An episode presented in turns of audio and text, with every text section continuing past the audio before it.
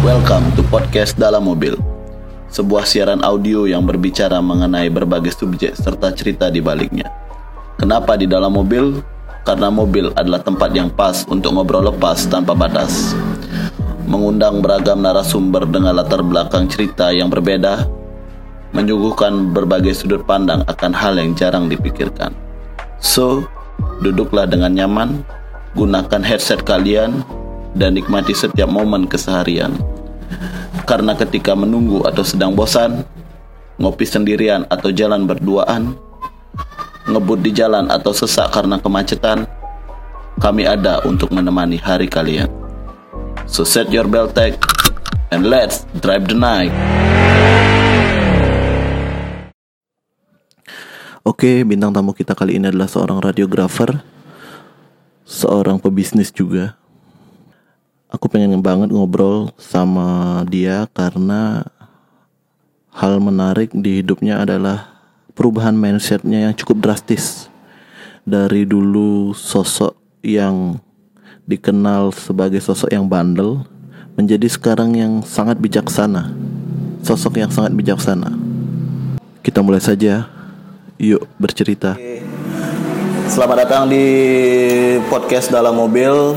Bersama saya Dika dan bintang tamu kali ini saya kedatangan teman. Ya kakak kelas lah. Kakak kelas bisa dibilang karena lebih tua dari aku. Dia adalah seorang tukang ronsen basicnya dia tukang yang pekerjaan utamanya tukang ronsen tapi dia berbisnis juga aku tertarik ngajak ngobrol dia karena cukup unik hidupnya. Yang aku lihat itu perubahannya sangat besar di mindsetnya mungkin. Dia hal dia adalah Bayu Paku Sadewa. Halo Bayu. Oke, hai. gimana yuk uh, pertama aku mau tanya dulu lah. Pekerjaanmu kan radiografer nih. Iya, radiografer ya Bang Ronson ya radiografer. radiografer. Kok kalau dilihat dari sisi aku kenalnya si Bayu ini kan dari udah lama sih kenalnya, cuma ndak terlalu terlalu ngobrol ya, ndak ketemu cuma say hi mungkin ngobrolnya yang yang biasa-biasa, yang ndak terlalu ngobrol deep lah. Iya, nggak terlalu dalam lah. Ya dan Basa basi aja. Basa basi aja mungkin ya ketemunya. Kalau dilihat aku lihat dari dulu tuh ya orangnya bisa dibilang bandel bandel atau tidak serius-serius amat lah. Kenapa kok bisa larinya ke ya ke kesehatan lah kalau bisa dibilang kesehatan. Ya sebenarnya diri aku pun se- sedikit shock ya karena bisa lari ke kesehatan gitu. Kayak dulu tuh pas zaman SMA memang mau nyari kuliah ditolak ditolak banyak kampus. Hmm, nyarinya. ditolak banyak kampus kan ada banyak sistem tuh. Ada yang yang dari tes, ada yang dari rapot gitu kan. Ya, ada undangan, ya. Undangan, bener. Itu tuh banyak ketolak. Eh, jadi kebetulan pada saat itu aku ketemu sama kakak sepupuku kan. Heeh. Kebetulan kakak sepupuku tuh eh, sarjana gini, apa tuh kedokteran, tapi yang lanjut S2 manajemen. Oh, enggak enggak ngelanjutin spesialis dia. Enggak, Oh. jadi dia ke manajemennya. Mungkin tujuannya ke daerah manajemen rumah sakit lah atau Oh, sebagainya iya, kan. iya, iya. Dan suaminya tuh bekerja di dokter dokter spesialis bedah Hmm. di RSUD Karangasem lah gitu. Karangasem. Ya, jadi dia ngasih tahu pada saat itu gitu. Hmm. Kamu tuh maunya eh, kerja yang cepat. Hmm. Apa kayak gimana? Ya aku jelas dong kerja yang cepat. Biar bila perlu kuliahnya cepat. Nah, aku bilang Oh, iya, kan. iya, iya, iya, iya. bila perlu kuliah cepat karena pada zaman kemarin itu memang aku nggak suka belajar orangnya. Sukanya di jalanan. Iya, anak Sukanya ah, mabuk, Iya, sengaja, iya, gitu. iya, iya. kumpul-kumpul. Ya, nongkrong-nongkrong. ya. Nongkrong-nongkrong, akhirnya dia kasih tahu ada nih jurusan radiografer. Cuma itu tuh jurusannya yang agak ke arah radiasi. Radiasi. Oh. Ya kan itu kan penggunaan radiasi tuh. Itu cepat banget kerja karena lagi dibutuhin. Oh. Jumlah orang yang jadi radiografer tuh masih dikit banget zaman dulu. Oh, radiografer itu bukan bukan tukang ronsen aja, bukan pegawai untuk ngeronsen aja. Iya, sebenarnya ya radiografer menggunakan alat kesehatan yang menggunakan tenaga pengion, radiasi pengion. Jadi yang membantu untuk mendiagnosa dan sekarang udah ba- ngebantu untuk eh, mengobati cancer radioterapi Oh iya iya. Ya, kemo, gitu, gitu kemo, ya. ah. Oh, udah ke ke sana juga larinya kalau radiografer sekarang. Ya, memang ke arah sana. Cuma harus lanjut lagi ke jenjang lebih tinggi gitu kan. Dulu biasanya radiografer tuh di Bali cuma ada satu kampus kan. Atro itu ya. Ya, Atro Bali. Terus akhirnya sekarang baru mulai berkembang. Buka S1 sarjana terapannya untuk ke arah-arah yang lebih banyak lah kayak radioterapi, ada intervensi. Kalau kamu tahu brainwash tau? Brainwash. Ya, dokter Teo Rawan, jo- gini kita, Heeh. mungkin kita katakan, kan itu brainwash dulu tuh, Heeh. Nah, mengarah ke sana intervensi, mungkin pasang ring jantung itu Oh, masih iya, menggunakan iya. alat radiasi. Hmm, gitu. Tapi sempat kayaknya nyari polisi ya? Nyari Enggak, enggak, enggak pernah. Enggak dapat ya? Oh. Cita-cita polisi ada. Karena memang enggak pengen belajar. Ya. Biar cepat kerja aja. Dia coba kerja, cuma eh, mungkin ya itu sebenarnya aku dapat privilege di sana gitu. Hmm. Benar-benar Punya yap, ada Ya, ada bantuan untuk cari polisi pada zaman itu. Cuma kebetulan SMA aku tabrakan. Oh. Nggak bisa dong. Enggak bisa ya kan? Bekas petah tulang kan nggak bisa kan? iya, benar, benar, benar Ya nggak nggak gini lah untuk jadi polisi. Akhirnya ya mengarah ke yang lain. Hmm, mengerti. Hmm. Kemarin juga dapat sempat cerita bahwa dulu awalnya sekali pengennya banget masuknya ke psikologi, benar Sebenarnya sih ya. sebenarnya. Awalnya banget memang pengennya masuk ke psikologi. Interest interestnya awal tuh kok bisa ke psikologi. Sebenarnya aku suka bercakap-cakap sebenarnya. Tapi yang percakapan yang benar-benar berdua. Oh iya. Ya. Jadi suka bercakap-cakap dan suka mengulik seseorang dalam artian yang dia terbentuk sekarang ini sebenarnya dari proses yang seperti apa. Oh. Nah, itu sebenarnya yang buat aku tuh benar-benar Dari dulu, dari Ya. dulu memang seperti itu. ya. Dan itu tuh makin tajam makin tajam sampai saat ini sebenarnya. Hmm, yes, yes, yes, yes, yes. Tapi ketertarikan di psikologi itu apa sekedar hanya untuk ya seperti itu hobi passionnya untuk ngulik seseorang atau memang ada tujuan untuk ya memang aku pengen jadi psikiater, psikolog atau ada yang dilihat mungkin Enggak sih, enggak. Sebenarnya kayak gini aja sebenarnya. Eh, zaman sekarang kita kan sosial media ya. Mm. Kebanyakan orang bikin ya bikin apa pun curahan hati di sosial media kan. Heeh. Sebenarnya aku pengen pengen gini aja ya, apa ya? Pengen tahu aja sebenarnya orang ini sebenarnya dengan buat status seperti apa gitu dengan apa sih postingan dasarnya? seperti ini Ah, apa sih gitu. apa sih dasarnya Iya, gitu. iya, iya, Itu yang pengen aku gali sebenarnya. Apakah dia dia kurang kurang eh, apa ya? Kurang pengalaman Hmm. sehingga dia keluar-keluar di sosial media atau kayak gimana gitu aja sih. Oh gitu. Tapi berarti dari dulu tuh berarti lihatnya di Facebook. Berarti ya, maksudnya sosial media di Facebook Ya. mungkin dilihat ya kan dulu Dan zaman aku, alay aku pun, aku pun malu lihat statusku yang dulu. Semua punya masa lalu ya. Ya, Ya, ya. tapi kalau kita balik lagi ke masa itu kan kerennya waktu itu kan memang seperti ya, itu tuh. ya, ya, ya. Memang Mungkin yang daya, tarik zaman dulu. Iya, iya, benar. Iya. Huruf besar, huruf kecil lah atau Iya. gimana kan. Mardika aja. Mardika selalu dicinta gitu kan. Tapi eh, larinya ke radiografi jadinya. Ya, radio, radiografer. Radiografer. Kenapa nggak seriusin lah ke psikologi gitu masuk? Masuknya ya ke psikologi. Ya karena dulu tuh sebenarnya aku juga dari keluarga yang nggak terlalu punya juga. Jadi yang ya sederhana lah gitu. Yang sedang-sedang. Ya sederhana aja gitu. Jadi yang udah ngemulai kan kampusnya swasta cuy. Jadi lumayan Kan di lumayan ngabisin dana kan. di Unut kan ada. Enggak, maksudnya yang aku udah masuk ke radiografer, Hmm. kan kampusnya swasta tuh. Jadi aku ngerasa biayaku untuk kuliah tuh udah lumayan tinggi. Kalau Ketika aku ya pergi lagi mencari lagi yang baru di semester 2 mungkin kan masih bisa Mubazir. kan. Ya, Tapi mubazir kan, kasihan. Iya, Udah iya. kasihan sih. Ya udah jalani aja kan. gitu. Ah, jadi jalanin aja. Apa maksudnya dari orang tua orang tua juga mengarahkan ya udah di sana aja apa pernah ngobrol ke- sama bapak mungkin untuk aku pengennya psikologi aja deh gitu Enggak sih. Kalau aku tipikal yang mungkin aneh ya, kayak yang aku memutuskan sesuatu dahulu, baru aku cerita ke papaku. udah jalani dulu Udah aku jalanin dulu, baru aku cerita. oh gitu Ya, Nggak- karena- nggak minta restu dulu lebih baik minta maaf daripada minta izin ya sebenarnya mungkin gara-gara jarang ketemu ya kayak Oh. jarang banget ketemu kan. Kadang-kadang dua minggu sekali pada dari SD kelas 3 tuh memang dua minggu sekali bisa seminggu sekali. Jadi jarang ketemunya ketika yang ngobrol tuh yang ya karena jarang ketemu kan ya. Jadi Ya, jadi kedekatannya Ya. juga nggak terlalu ya kedekatan nggak terlalu dekat. Mungkin baru-baru kuliah aku baru mulai deket banget sama bapakku. Mungkin anak-anak di zaman kita memang kebanyakan seperti itu. Kita kan tidak Ya, ya. apa, ngobrol sama orang tua ndak ndak seplong itulah. Kayak kayak dikit sama orang tua cupu gitu ya, kan ya benar-benar sih. Terus tapi sudah di sekarang udah kerjanya di radiografer dan menjalankan bisnis yang jauh dari kesehatan lah. Ah, sih. Ya, ya, dia Bayu Paku ini punya konveksi kalau eh enggak konveksi sih ya maksudnya jasa untuk pem- pembuatan seragam. Seragam lah seragam segala macam. Itu dari mana tercetusnya itu? Yang ya yang dulu awalnya memang aku punya teman dekat kan. Ya, aku sebut nama apa kan ya?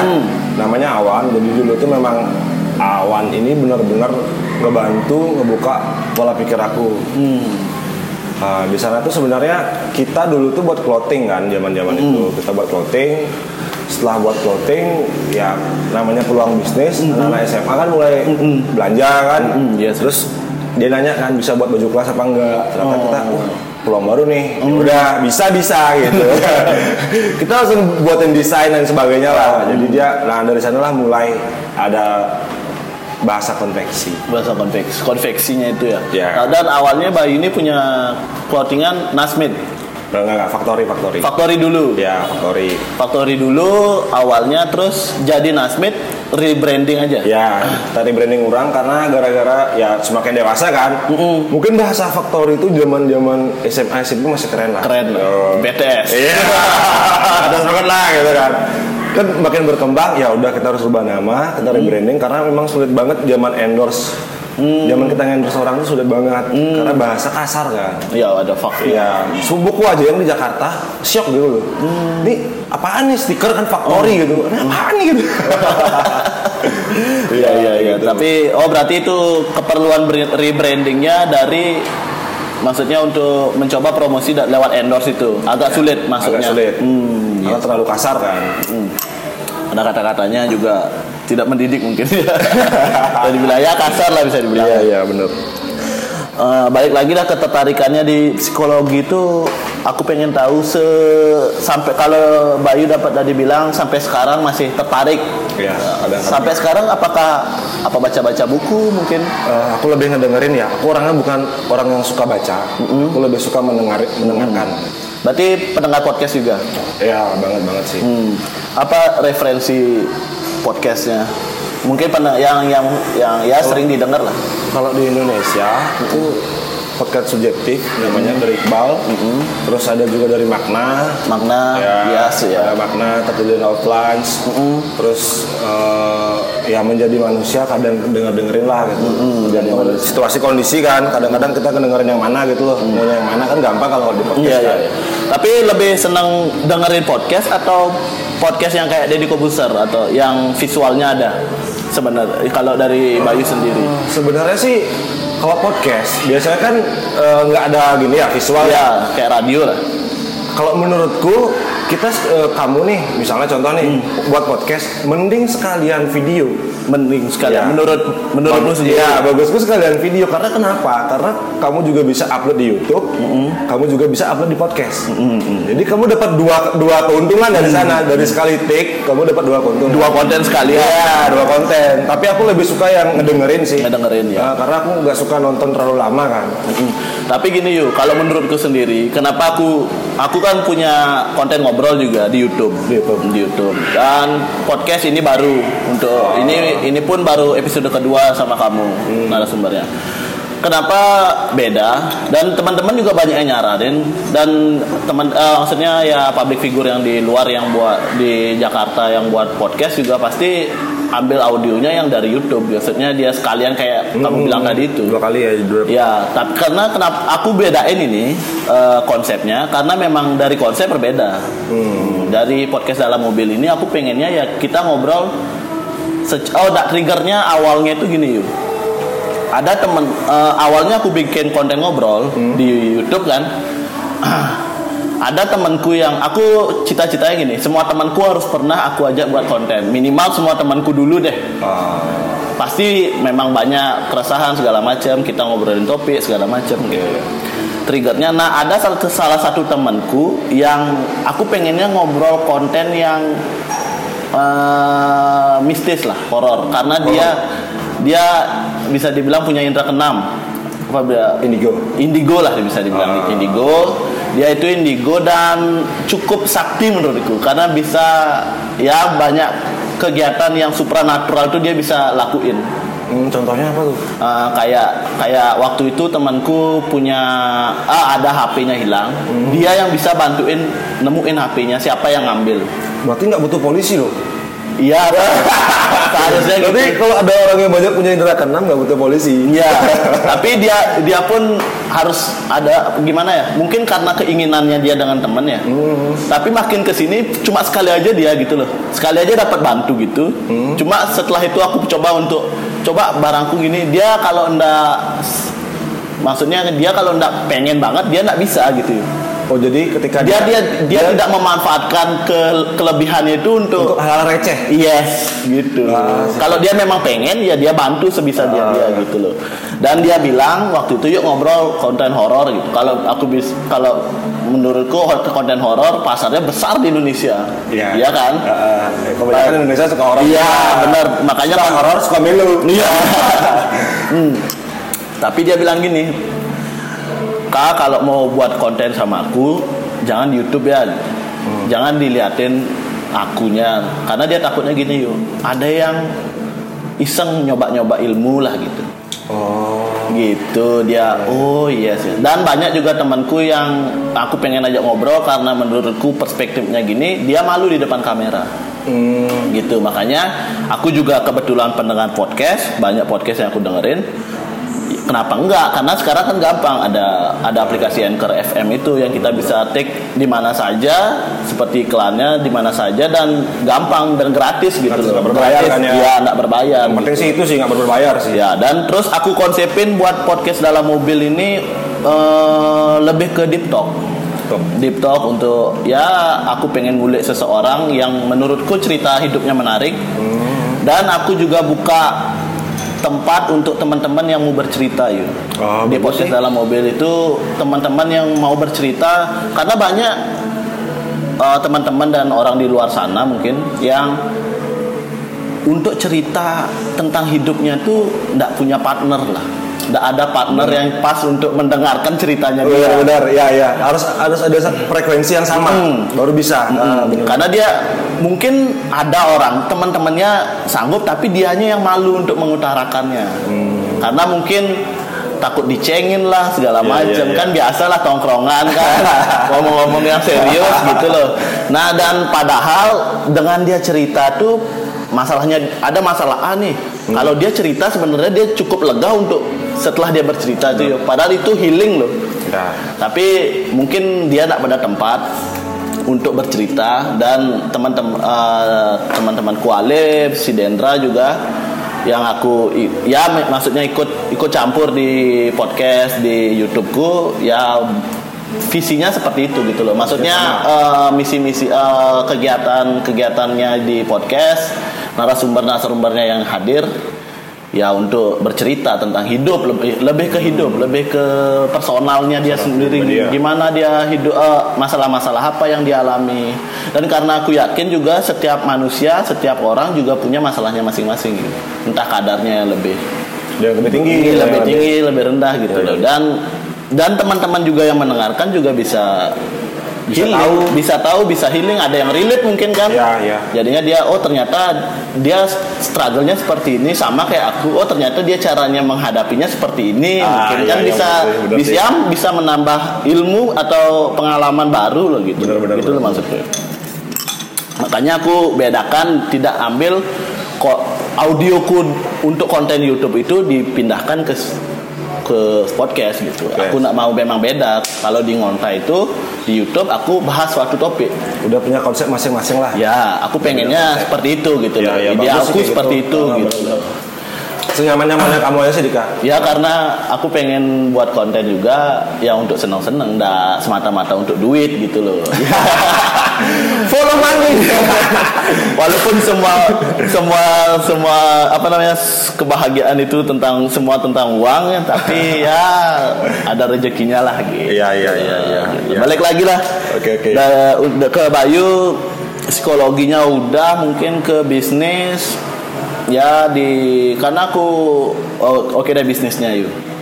Kalau di bisnis aku lihat cipta sandang ya namanya ya, Ya, untuk betul, gini Cipta cipta, Sandang. cipta sandang itu aku sekarang kan fokusnya di sana clothingnya udah terting ditinggal atau Ya, gimana? udah gara- gara-gara mungkin pada zaman kita naik 2016 tuh udah clothing lokal tuh udah benar-benar dihancurin banget cuy. Hancur. Udah bener-bener dihancurin banget sama brand-brand gede kan, brand-brand yang Brand enggak, menurutku enggak itu yang hancurin. udah Brand-brand yang harga jualnya di bawah rata-rata. karena cost produksinya mereka mereka dengan jumlah produksi yang sangat banyak mereka kan suplai ke banyak negara nih. Ya kan? Jadi jumlah harga produksi mereka mereka tekan makanya bisa jual lebih murah. Dan benar-benar brandnya kan udah gede kan? Ya dengan brand gede barang murah. Iya, itu benar-benar KO banget sih sebenarnya. Iya, ya itu udah kita selesaiin aja gitu. Hmm, ya udah. Berarti fokusnya di cipta sandang nih. Aku lihat kalau dari segi harga nih, Yu. dari segi harga dulu deh. Di cipta sandang aku lihat menurutku kalau kita order bukannya gimana ya?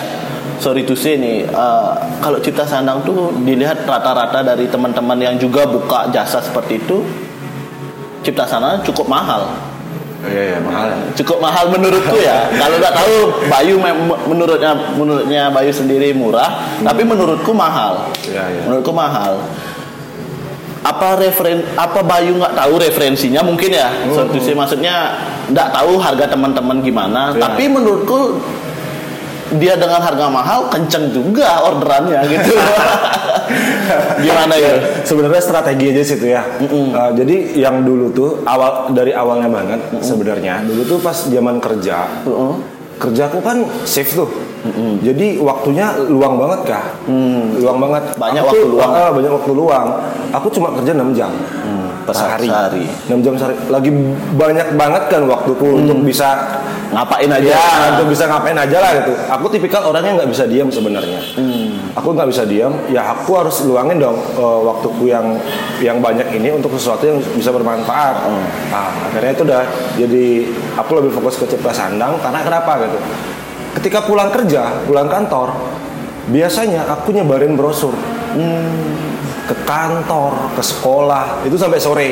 Kalau aku misalnya kerjanya sore, paginya aku keliling dulu, nyebar brosur dulu ke sekolah-sekolah gitu. Aku lihat eh, soalnya di di sistem konveksi di wilayah kita di Singaraja pada saat itu belum seperti itu sih strategi marketing Iya, benar, mereka, benar, benar, iya benar. kan? Iya, iya. Mereka lebih ke media sosial kali, teman ke teman. Ya teman ke teman. Nah, teman ke teman yang mungkin yang lebih paling gini ya, Ya, uh, paling- paling, banyak ya teman-teman ya kayak gitu ya.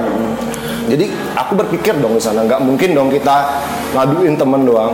Sama juga kayak dulu aku buat clothing, yang belanja tuh kebanyakan teman sih. teman apalagi harga teman lagi Ya, udah udah ngasih harga dit- ditawar lagi kan kayak gitu kan. Iya nggak bisa kayak gini terus kan. Iya, Jadi aku berpikir aku harus nyari uh, keluar dari circleku. Hmm, Apa pun caranya, maupun aku sendiri atau aku sama partnerku ya sama partner Partner. atau ngajak yang lain-lain lah yang kita gaji mungkin kan makanya dari sana aku menurutku yang aku alamin sih kebanyakan orang ngejual ya aku bilang harga diri ya harga diri company-nya lah gitu lah.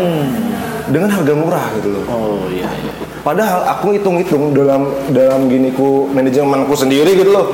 Dengan kamu ngasih harga segitu, terus eh, jumlah yang segini, emang dapat apa-apa cuy. Emang bisnis untuk nama aja kan enggak kan? iya iya Bisnis kan harus berkembang kan. Ya makanya aku target dengan harga yang menurutku sih masih masuk akal. masih masuk akal Ya masih masuk akal, tapi yang tertinggi dari orang lain. Iya dari dari segi rata-rata teman-teman yang buat buka jasa seperti itu cukup tinggi menurut Iya, dan, nah dan di sana pun ya perlu strategi-strategi khusus lah untuk bisa mengedukasi klienmu untuk mau mengambil eh, ngorder baju di tempatmu lah Iya, kayak gitu. Iya iya benar sih. Mm. Di- dengan harga segitu kamu dapat yang lebih gitu loh maksudnya. Iya, makanya walaupun kuantitinya nggak banyak, tapi income yang kamu dapat sebanding dengan orang lain yang kuantitinya wah banget, income-nya segitu-segitu aja, sama dengan kita yang ngambil dikit gitu loh. Tapi kan kalau dengan strategimu seperti itu, effortnya lebih dari teman-teman yang ngandelin gini. Iya, harus. Iya. Yang ya ya pada otomatis sih memang effortnya lebih. Tapi eh, yang pada saat itu tuh termasuk beban yang sangat berat untuk untuk aku ya. Karena eh, dari segi eh, apa ya tenaga Iya. kan terkuras kan. Waktu pikiran kan. Iya, itu benar-benar terkuras. Tapi ketika itu kamu biasakan, ketika udah terbiasa, Hmm.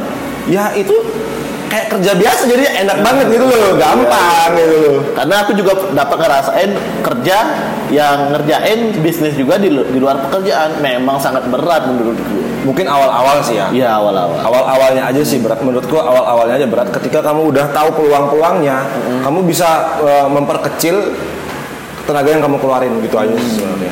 Mungkin effort yang di awal mungkin yang lebih besar. Ya, ya. Aku untuk sih untuk itu. ya untuk nambah relasi mungkin gitu ya. mm, mm. Tapi, gimana? Yang paling penting sih ya itu sih ketika kamu misalnya eh, terjadwal, jadi ketemu ketemu klien atau benar-benar orang, aku nggak bisa via via WhatsApp.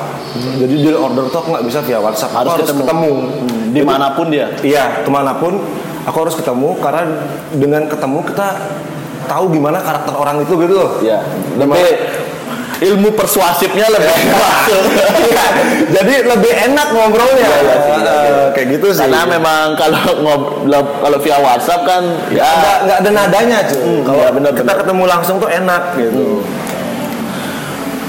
tapi eh, dari segi waktu ya mungkin karena kamu banyak waktu luang juga. Iya. Tapi kalau aku bilang eh, kalau kamu bilang banyak waktu luang, kamu juga ngambil kerjaan lain di Denpasar kan gitu. Iya iya iya iya. gitu loh. Kalau dibilang banyak waktu luang sih enggak juga. Kerjanya di Denpasar tuh gimana yuk? Kerja Ya, ya. apa posisi mungkin posisinya atau apanya? Di Denpasar ya, di Denpasar tuh eh, klinik sih. Jadi klinik estetik, Oh. estetik gigi, ada juga kulitnya. Jadi klinik ini klinik asing. Hmm. Jadi dia jarang banget ngambil orang lokal. Hmm, pasarnya dia bule. Bule semua. Nah, kalau lokal biasanya sih artis ya. Artis kalau di Bali. Kalau di Bali. Nah, jadi pasarnya bule, dia tuh punya company udah di beberapa negara. Kebetulan di Indonesia ada dua. Jadi di Jakarta dengan di Bali. Sama di Bali aja. Iya, sama di Bali aja. Kebetulan pada saat itu eh, mereka tuh butuh PPR namanya istilahnya. Jadi petugas proteksi radiasi. Heeh. Jadi petugas proteksi radiasi itu orang yang bekerja untuk membatasi radiasi yang diterima pasien, radiasi yang diterima eh, radiografer, radiasi yang diterima lingkungan. Itu penting sih kalau di bidang radiasi harus ada orang itu gitu. Oh, iya, iya. Untuk bisa mengeluarkan izin, untuk bisa eh, Izin prakteknya, eh, izin praktek alat alatnya. itu eh, kayak gitu sih. Oh, tapi itu jam kerjanya padat juga atau gimana? Nah, itu sebenarnya fleksibel banget sih. Oh. Jadi jam kerjanya fleksibel banget. Ya, ya, aku cerita lagi nih. Heeh. Eh, jadi yang dulu tuh kan sebenarnya aku sering ke Denpasar kan. Heeh. Sering banget ke Denpasar. Ya urusan pacaran dan lain Hmm. sebagainya lah. Ya karena aku ngerasa rugi banget ke Denpasar. Hanya untuk ngeluarin Ya, untuk ngeluarin akomodasi. Gitu. Udah di Denpasar bertengkar sama pacar. akomodasi habis gitu kan. Jadi kan aku harus tiap minggu kan ke Denpasar. Iya, iya. Nah, aku di sana berpikir sih ngambil kerjaan yang lebih fleksibel tuh seperti apa gitu. Hmm. Apa pe- pekerjaan yang fleksibel yang bisa membantu akomodasiku, Hmm. apalagi bisa menabung, ya astungkare gitu kan. Makanya aku ngambil kerjaan lebih di Denpasar. Gitu, kayak gitu. Tapi beban nggak sih banyak pekerjaan gitu ya? Ya seperti yang aku bilang tadi ya, untuk pertama mungkin beban. Terlalu banyak tenaga yang keluar, mungkin malam kamu nggak bisa nggak bisa tidur, kepikiran ini, kepikiran itu gitu. Tapi setelah dijalanin lama kelamaan, memang kita tuh lebih otomatis gitu loh. Jadi yang seperti yang dulu kita terlalu banyak mikirin itu, kepala kita sekarang otak kita udah, Udah otomatis. terbiasa, udah Iya, terbiasa. udah terbiasa karena udah terbiasa dia otomatis merespon itu gitu loh. Itu sih yang sebenarnya nilai plusnya kalau kayak gitu ya dengan sistemku yang seperti ini. Hmm. Tapi gini yuk, eh, mungkin apa namanya sekarang ya mungkin belum belum berkeluarga karena aku ngerasain aku sudah berkeluarga waktuku untuk bekerja kayak kamu tuh sulit untuk Ah, untuk dapat itu waktu seperti itu gitu Iya, iya. Eh, ini Bayu kan maunya nikah tahun ini apakah Setungkar ya. ya Sungkare terjadi ah, Sungkare terlaksana lancar lancar. Eh, apakah setelah menikah ada kepikiran nggak untuk mengurangi porsi bekerjanya Ah, gini gini gini gini. Jadi pada masa pada masa tajam-tajamnya aku yang baru mulai kerja, Uh-uh. aku udah berpikir di sana. Eh, sampai sebatas apa masa mudaku ini aku habiskan. Ngerti nggak? Yang yang kayak yang ya sampai kapan dong kamu bisa mempergunakan tenagamu yang kuat terus masih bisa berpikir dengan tenaga mudamu ini gitu loh. Aku mau batasin itu sih sebenarnya. Jadi ketika aku udah menikah aku berharap maksudnya step-stepnya udah aku lewatin ketika aku udah menikah aku maunya aku fokus ke keluargaku dengan sedikit kerjaan tapi income-nya masih sama dengan zaman masih muda Oh iya, yes. Karena menikah itu kita udah hidup berdua sama istri atau udah ada anak nanti memang waktu harus ada buat keluarga yuk Ya. gitu loh. Untuk pekerjaanmu yang seperti sekarang menurutku akan banyak ditentang oleh sang istri.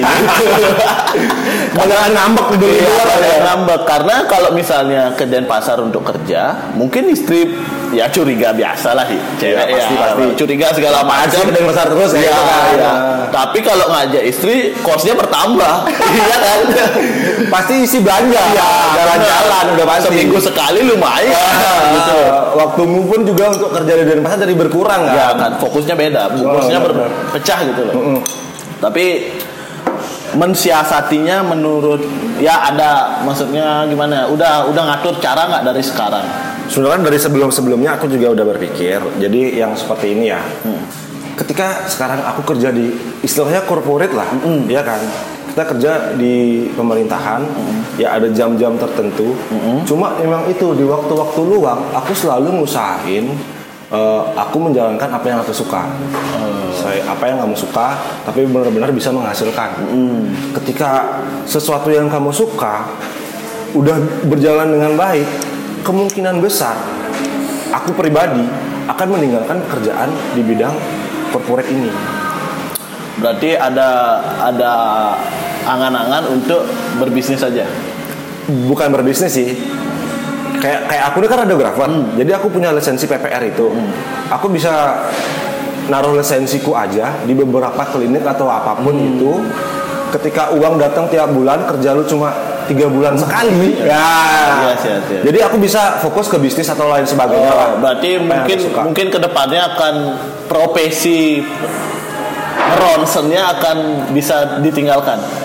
Mungkin kemungkinan besar ya. atau mungkin eh, ngambilnya lebih ke klinik swasta yang tidak kerja tiap hari mungkin ya. Iya, jadi kayak batu loncatan aja sebenarnya ini, gitu, batu loncatan. Karena ini kerja di di radiografer ini berpengaruh besar dalam bisnisku, kak. Karena kenapa gitu? Karena ketika aku aku bilang ke klienku bahwa aku kerja di rumah sakit, dia kepercayaannya makin meningkat. Hmm, Karena menurut menurut mereka mungkin kerja rumah sakit ya intelektualnya lebih tinggi Ya, mungkin. mungkin sosial, Sosialnya lebih Itu bagus. Benar-benar impactnya sangat-sangat aku rasain. Gitu. Makanya aku tetap bertahan selama ini. Kalau dibandingkan penghasilan di rumah sakit dengan di klinik pun itu jauh, cuy. Oh, yes. jauh banget dan ketika dibandingin dengan bisnis itu makin jauh Ah, iya, iya. itu loh Tapi kalau ya dibilang gini, tapi kalau bisnis, kalau bisnis kan naik turunnya ekstrim. ya ketika rame ya udah meledak ya tapi di sepi-sepi seperti sekarang ya ya Iya, anjlok iya, iya. gitu Iya, iya. kalau di kalau bisa kan- makanya eh, orang tua kita kebanyakan orang tua minta kita untuk jadi ya PNS gitu PNS, karena stabil ya. karena stabil dan Aman. udah aman gitu loh posisi zona nyaman bisa dibilang dan make sense dia bilang kita dia diarahkan untuk ya kerja kantoran gitu Kantoran ya? kantoran ya karena dari segi ya mungkin nanti cari kredit KPR ke rumah itu lebih gampang, Lebih gampang gitu. benar-benar. karena Kita bisa jual gaji kan ya kita kita jaminkan gaji Jaminkan. kita gitu loh lebih lebih gampang untuk gini karena pikiran orang tuanya ke sana tapi sekarang kan makin makin ke sini kamu setuju nggak makin kita nah maksudnya udah zaman 4.0 dibilang Hmm. pekerjaannya semakin banyak Iya, pilihan semakin pilihannya semakin banyak Pilihan semakin banyak. pilihan makin banyak makanya aku bi- salah bilang kalau eh bisa bilang salah teman-teman yang aku nggak ada kerjaan sekali nih gitu loh banyak. Iya, iya, iya. kayaknya aku ya sedikit sedikit kurang lah kalau teman-teman bi- bilang maksudnya aku nggak ada kerjaan nih maksud eh, susah banget nyari kerja gitu. Padahal Dia aja yang kurang kreatif. mungkin mungkin effortnya kurang. Ya, mungkin dia tapi kita tidak- aku juga tidak mem- mempermasalahkan itu. Hmm. cuma gini yuk kalau ya balik lagi ke kelu- berkeluarga yang waktunya pasti akan terpotong setengahnya menurutku. Pasti, pasti. sehari itu minimal seperempatnya lah udah untuk keluarga gitu loh Iya, iya. Sebenarnya aku yang suka banget ngedengerin ketika orang tuh membahas tentang manajemen waktu ya. Karena kan waktu tuh nggak bisa kita tolerir, nggak nggak ada nggak ada sistem yang bisa kita negosiasi dengan waktu. Karena waktu tetap jalan. tetap jalan ya Iya, nggak bisa kita negosiasi ya kasih sejam lagi lah kan nggak bisa. gitu. Ya aku selalu berpikir ya, ketika contoh nih kayak yang aku punya pacar nih, pacarku uh, kerja jauh cuy, di Tejekule nih. Tejekule kan ambil waktu mungkin 50 menit kan. Mm, sampai ke sana Uh, uh, aku ngitung per minggu, ya dia bolak-balik otomatis kan uh, 100 menit dong, satu jam setengah lah. gitu. Aku ngitung satu minggunya dia ngabisin berapa jam dong untuk di perjalanan aja. Padahal dengan waktu segitu kamu bisa ya mungkin dekat dengan keluarga, ya mungkin buat sesuatu yang membuatmu lebih bahagia lah gitu. kan. Itu sampai yang seperti itu sekarang aku perhitungkan gitu, ngerti gak? sangat beda dengan Oh, yang dulu Jadi yang aku bilang ke, ke, ke, ke pacarku ya, yang kamu terlalu banyak ngabisin waktu di jalan. Solusinya apa kan harus ada solusi. Iya, kalau Ya kan? kalau ya ya. nggak bisa dong bacot aja. Iya, kan? iya, iya. Solusinya apa? Ya mungkin kamu harus memang nyari kerjanya yang ke di kota. di dekat-dekat aja gitu. Ya, karena kebetulan pada saat itu kan dia fresh graduate tuh. Jadinya kerja di sana tuh. Karena yang nerima lagi butuhin di sana. Kalau sekarang ya ditaruh aja dulu lamarannya gitu kan. Oh, Mungkin iya. dengan dengan kamu udah dapat pengalaman di sana, kamu bisa kembangin di sini gitu. Hmm, yes, yes, yes. Tapi eh, kalau misalnya sudah menikah, apakah pertanyaanku lagi nih, setelah menikah apakah si istri dikasih kerja? Atau pengen sendiri aja? Atau pengen ngurus rumah aja sih? Kalau bisa dia yang kerja, aku yang tidur sih. Jadi bapak rumah tangga ya? enggak, enggak, enggak. Untuk zaman yang sekarang gitu loh. Untuk zaman yang sekarang eh, istilah keluar istri harus di rumah jadi ibu rumah tangga tuh sebenarnya yang agak berat sih ya. Berat untuk dari segi finansial. finansial lumayan berat sih menurutku. Mungkin suatu saat lah gitu. Bukan yang nggak kerja mungkin mengurangi beban kerja. Mungkin ya, waktunya mungkin. Ya kurangi waktu kerjamu. Misalnya kamu ngambil dua kerjaan ya ambil satu, Satu aja, aja, fokusin satu di mana gitu kan dan kembangin lah itu gitu. Mungkin yang lebih seperti itu sih. Kalau tetap kerja ya menurutku ya harus tetap kerja. Kalau sudah udah ada jalan untuk kerja kan. Iya, dan ya, rugi juga dong. Dalam artian yang dia udah kuliah kan, Benar, benar, lama banget. Apalagi pacarku lama banget kuliah, cuy. Dia enam tahunan kuliah. Dokter ya? Dokter. Iya, dia profesi- profesinya dokter gigi sih. dokter gigi oh ya benar-benar si koasnya lah segala macam ya Iya, banyak banget rentetannya untuk profesi dokter itu. benar sih karena zaman sekarang ya sebenarnya sih istri apa kemauannya ya harus kita turuti. Cita-cita istri ya jadi cita-cita kita juga. Iya. Benar, benar. benar. Nggak? benar. Nggak udah udah nggak zaman untuk istri kita suruh diam di rumah aja. Iya, iya, iya. kecuali dia memang mau kecuali memang dia seneng. Ah, ah, mungkin itu pribadinya. Dan jadi yang art- artian dia udah suka bekerja, nyaman bekerja ketika dia diam di rumah, dia malah tambah stres kan? Bener nggak? Malah tambah depresi gitu loh. ya kita aja gitu kan Iya, kayak yang kita nggak diem aja males kan, pengennya keluar dan sebagainya lah. gitu. Ya benar-benar kerja karena karena ba- masih banyak juga yang pengennya kerja sendi- eh, si cowoknya si suaminya aja yang bekerja. Kamu diam di rumah ngurus anak ngurus ngurus rumah segala macam. Ya, agak berat sih kalau ya tapi juga sih. kasihan. Tapi kalau kalau dari segi aku aku juga gitu. Cuman aku sebenarnya ngebebasin si istriku sebenarnya yuk untuk memilih. untuk memilih dia pengen kerja atau pengen di rumah aja gitu. Karena posisiku sekarang aku tinggal udah nggak sama orang tua lagi. Oh, gitu. Si anak udah ada anak nih tapi ya masih masih perlu dijaga gitu masih harus, harus ada yang jagain setiap ya, ngempu lah kalau Iya, di iya. Bali Umur berapa sekarang, Kak? satu setengah tahun sih Wah, apalagi lagi aktif-aktifnya. lagi aktif aktifnya satu sekarang satu setengah tahun itu Mungkin baru jalan aja udah pada bingung ya. Baru bisa jalannya udah pada bingung kan jagain kan. Iya udah udah pengen ke sana kemari gitu. nah itu udah mungkin ya karena udah si istri belum sempat kerja mungkin itu atau mungkin gimana nggak ngerti aku juga lupa. Cuma sebenarnya tapi sebenarnya kalau mungkin istriku juga pengen kerja sekarang sih ayo aja. Cuman sih ya ini pertimbangan orang tuaku juga si anak siapa yang ngajak gitu. Benar-benar. Masa nyari lagi nyari, eh, nyari pengempu lagi kan sama aja gitu Iya sih. Mungkin itu momentum aja sih ya. Kalau misalnya istri yang belum kerja, ya mungkin itu dia belum menemukan momentum yang tepat karena lagi ngejagain anak kan. ya benar Mungkin aja suatu saat dia bisa menemukan pekerjaan yang tepat tapi tetap bisa ngejaga anakmu. Ya benar. Teman-teman. Itu juga buat teman-teman yang cewek untuk yang suami ya dulu ya. Maksudnya nggak usah lah dilarang si istri mungkin untuk peng- kalau pengen bekerja ya Iya, iya, aja lah gitu loh. Ya mungkin dengan cara yang gimana kita dengan ngurus anak gitu. Aku juga masih mikirin nih. Soalnya ya aku cerita sedikit si istriku ini masih sudah terlalu lama yuk udah maksudku udah terlalu nyaman untuk diam di rumah aja takutku ya dia sebenarnya udah pengen kerja kali Ke- waktu saat-saat aku lagi kiri lah Iya, iya, ya gitu loh waktu pas keuanganku lagi jeblok-jebloknya dia pasti aku kerja ada ya aku kerja aja lah Naluri istri ya, Iya.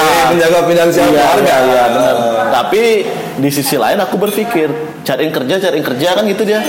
Bisa kalau cariin kerja sih bisa aja aku ya ada bos perusahaan segala macam. tapi takutnya aku si istriku ini nanti di belakang baru dua bulan kerja udah Tambah stres. udah enggak enggak Udah. ya, karena udah kelamaan yuk. Ya nggak nyaman lagi kan. Iya, dia nggak harus benar-benar bisa beradaptasi dong. Sekarang yang namanya yang dijual aku gitu loh. Dan aku masih berkepentingan dengan si perusahaan itu misalnya. Iya, iya, aku jadi- masih bekerja di sana, freelance-nya mungkin. Tapi takutnya kan nanti imbasnya ke sana. Ya nama baik mula gitu. Iya, nama buk. Ya banyak impact lah dari sana. Banyak kan. impact dari sana. Makanya aku sekarang caranya untuk tidak nambah anak dulu lah gitu.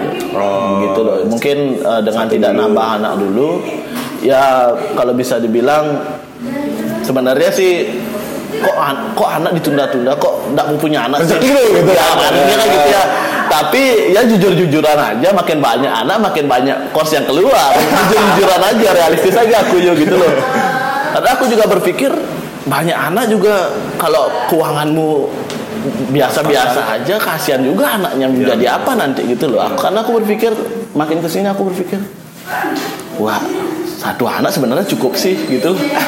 Tapi kita terhalang di Bali. Cowok. Harus ada, cewek cowok. kan. iya. Mungkin kalau cowok udah berhenti dah ya jujur eh, karena per- prinsipku sekarang ya untuk anak ya khususnya ya bukan men- mengenyampingkan aku tidak pengen punya anak maksudnya untuk untuk me- mendidik anak bukan. Cuma lebih realistis saja aku berpikir bahwa apakah kamu semakin banyak anak kamu akan menjadi dirimu? Karena aku berpikir kamu semakin banyak anak me time-mu kesenanganmu akan tidak ada gitu Ya, loh. kurang. semuanya melulu tentang anak.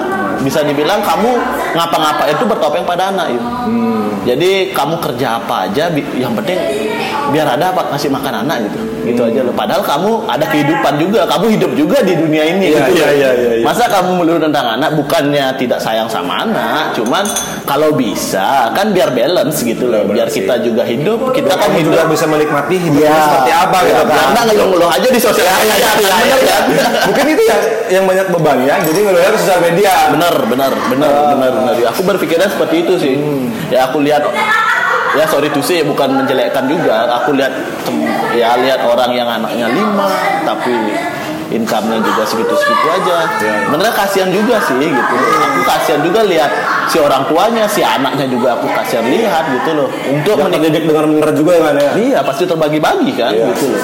Memang anak banyak anak banyak rezeki aku percaya juga. Mas semua anak bawa rezeki aku percaya juga. Tapi kebanyakan juga emangnya se- segitu juga kan juga juga gitu. Ya mungkin mungkin rezekinya dia eh, apa sih ya? Yang terlihat tuh bukan pada masa kecil sih ya.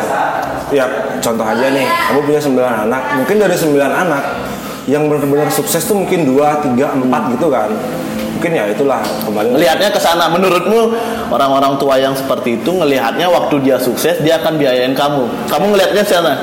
enggak sih Karena aku berpikir gini, kalau ada yang berpikiran seperti itu, apakah kamu nanti akan tua, kamu nggak malu lah, enak nggak minta sama anak? Iya, iya, ya iya. pasti kan nggak mungkin ya kalau di, di bahasa Bali sing juari lah gitu ya anaknya lah, mungkin gitu. yang lebih ke anaknya yang memberi tapi kita ya udah terima gitu Tapi kan. kalau Bukan di- meminta kalau diberikan emang kamu enak hatinya. ya kadang Ka- kalau aku sih enggak sih gitu loh. Men- Mending dia dia aja lah gitu. Mending aku yang bantu balik bantu lagi gitu loh. mungkin kalau aku jadi orang tua ya aku lebih bahagia aku lebih bangga ketika anakku yang memang nggak memelas meminta apa pun dari orang tuanya Maksudnya dia udah mandiri lah ya. Iya benar-benar mandiri tanpa kamu bantu bapak atau ibu pun bapak udah sangat-sangat bahagia. Hmm. Lihat kamu sih. yang benar-benar udah bisa menghidupi keluarga Benar. kecilmu apalagi gitu. Hmm, benar, Dan benar. mungkin berkecukupan itu sangat-sangat menurutku sangat-sangat bagus banget lah. Ya anak-anak pasti berpikir kayak gitu. Tapi kalau orang tuanya Maksudnya kita mungkin ingin berbalas budi sama orang tua ngasih anak, Iya, tapi kadang-kadang orang tua juga bisa dibilang bukannya gini ya, bukannya gengsi ya, cuman memang nggak enak aja gitu loh. Iya, iya. Kalau Mungkin- kalau aku jadi orang tua nanti punya anak sudah besar sudah gini, mungkin aku nggak nggak nggak akan mau minta sama anakku gitu loh. gitu sih, gitu Iya, sih iya, kalau iya, aku iya, gitu. Karena aku lihat makanya untuk sekarang aku berpikir mau teman-teman buatin adik buatin adik ah, fuck lah gitu loh fuck lah buat itu gitu loh susah satu anak aja apalagi zaman kayak gini Tapi itu yang ngasih tahu itu emang teman yang udah punya anak, udah punya anak dua. Oh belum, jadi ya udah, nggak nggak usah ya dengerin. ada cara di tongkrongan lah gitu loh pasti banyak yang udah udah udah mainstream lah gitu Iya iya, yang penting jadi dirimu aja. Iya, gitu. Kan yang tahu kualitasmu kan kamu aja Iya, kan. benar sih. Karena itu juga aku banyak belajar dari semenjak PSBB, lockdown segalanya ini aku lebih konten YouTube bertebaran. Jadi aku banyak banyak dapat referensi di sana sih gitu. Di, di, di konten YouTube ya. Konten YouTube orang Iya eh, orang-orang gitu. Oke balik lagi sih ke Bayu ini. Tadi sempat juga ngobrol tentang privilege ya, privilege ya. Menurutmu gimana privilege itu? Apa ya privilege itu yang sesuatu yang ya nggak bisa didapatkan oleh semua orang dong Ya benar. Eh, semua orang juga bawa. Ya itu udah kayak tadi rezekinya masing-masing. Jadi di mana ses- seseorang itu bisa memanfaatkan itu dengan benar atau dia nggak peduli akan itu gitu loh cuma Karena itu ada ada dua tipe orang. Iya. Kalau dapat privilege, dia akan mengamini privilege itu, atau dia akan mengelak bahwa dia punya privilege. kalau kamu eh, menurutmu, kalau kamu kalau kamu dapat privilege itu, kamu akan seperti apa menanggapinya? ya mungkin kalau aku dapat privilege ya dalam artian Ya kesempatan. mungkin Ya. kesempatan yang Hmm. pendidikan lebih baik atau pekerjaan lebih baik mungkin aku bakal apa ya ketika aku udah dapat itu Hmm. aku nggak akan juga terlalu sombong akan hasil yang aku capai cuy Hmm. karena semua itu bukan benar-benar dari keringatku sendiri ngerti nggak Hmm, ada bantuan orang lain gitu. Iya, dibilang. bantuan seorang sedangkan eh, banyak teman-teman atau orang Hmm. lain yang benar-benar dari endol banget gitu dari endol banget. Kebanyakan sih orang-orang yang yang receh dalam artian dia ngomongnya ya enak, lu dapat Hmm. Iya. eh, dapat eh, dapat sesuatu yang lebih gampang lah loh, dapat Bapakmu gini gitu. Oh, bapakmu gini gampang dong ya gitu. Banyak sih yang kayak gitu. Tapi jangan juga yang dapat privilege itu nyombong gitu. Hmm. Nggak bisa juga kayak gitu. Ya biar ya benar sih. Hmm. Tapi kalau kamu di ya dicengin gitu sama teman-teman, gimana tanggapanmu? Ah. Dicengin kalau aku yang dapat privilege itu. Iya, misalnya bapakmu Kapolda sih gitu, gampang lah cari kerjaan gitu misalnya. Eh, kalau mungkin aku lebih ya udah aku bantu kamu mau nggak jadi jadi polisi lo gitu. Tapi tes dulu gitu. kesehatanmu udah bagus nggak gitu kan. Iya, itu sih lebih. Karena apa ya? Ya menarik sih kalau privilege menurutku. Mm-mm. Karena ya kita kalau udah ya mungkin kita dapat privilege lebih dari dari orang tua mungkin kan. Kayak aku dapat privilege dari orang tua jadi instansinya sama lah gitu loh. Ya beruntung sih beruntung cuma ya ndak ya ben- bener katamu tadi ya ndak usah sombong sampai apalagi sampai menjatuhkan temanmu yang lain gitu Iya, loh. iya, iya. Itu kan parah ya gitu loh. Eh, jadi aku cerita lagi nih ya. Ah. Jadi pada dasarnya aku nih, aku pribadi nih, aku pribadi eh, dari dulu sekolah pun apa pun dan sebagainya, kadang kan ada temenmu yang mungkin anak Anak guru. siapa? Ya bukan guru aja mungkin anak pejabat dan lain sebagainya kan. Itu tuh benar benar-benar yang ngebuat dampak besar bagi dia gitu. Ketika menempuh pendidikan. Gamp- cari sekolah gampang. ya dari sekolah gampang terus di sekolah disayang. Yes, yes, benar. senakal apa pun kadang nakalnya dia lebih lebih gini dari kita lebih keras gitu kan Tapi dia dia yang dia nggak lebih apa-apa. aman cuy ngerti gak? Itu- nah itu tuh yang sebenarnya ngebentuk aku Eh, ya karena bapakku memang nggak di Bali zaman dulu dia besar nggak di Bali jadi jarang punya teman lah nggak punya relasi lah di Bali. ya. Ah, nggak punya relasi di Bali gitu. jadi akhirnya aku ngebentuk bahwa aku sendiri harus mencari relasi dengan kemampuanku sendiri gitu. Ketika misalnya kamu kenal dengan pejabat, itu tuh bukan gara-gara orang tuamu, tapi gara-gara kemampuanmu sendiri, gara-gara potensimu, makanya kamu bisa kenal sama dia gitu.